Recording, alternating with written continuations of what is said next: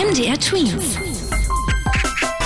Dein 90 Sekunden Corona-Update. Ein Medikament, das gegen besonders schwere Krankheitsverläufe von Corona hilft. Daran forscht die ganze Welt. Britischen Forschern ist dabei wohl ein Durchbruch gelungen. Sie haben einen Stoff gefunden, der das Risiko an Corona zu sterben deutlich senkt.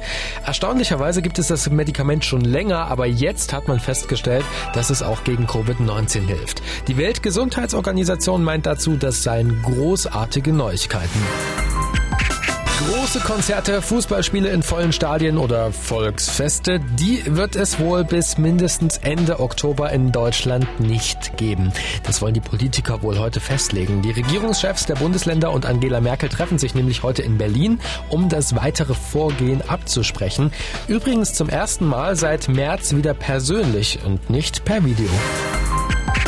Brasilien entwickelt sich immer mehr zum neuen Corona-Hotspot. Das Land in Südamerika hat allein in den letzten 24 Stunden über 35.000 neue Ansteckungen registriert.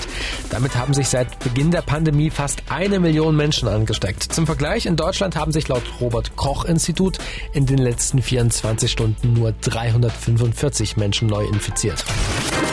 MDR Twins. Dein 90 Sekunden Corona-Update.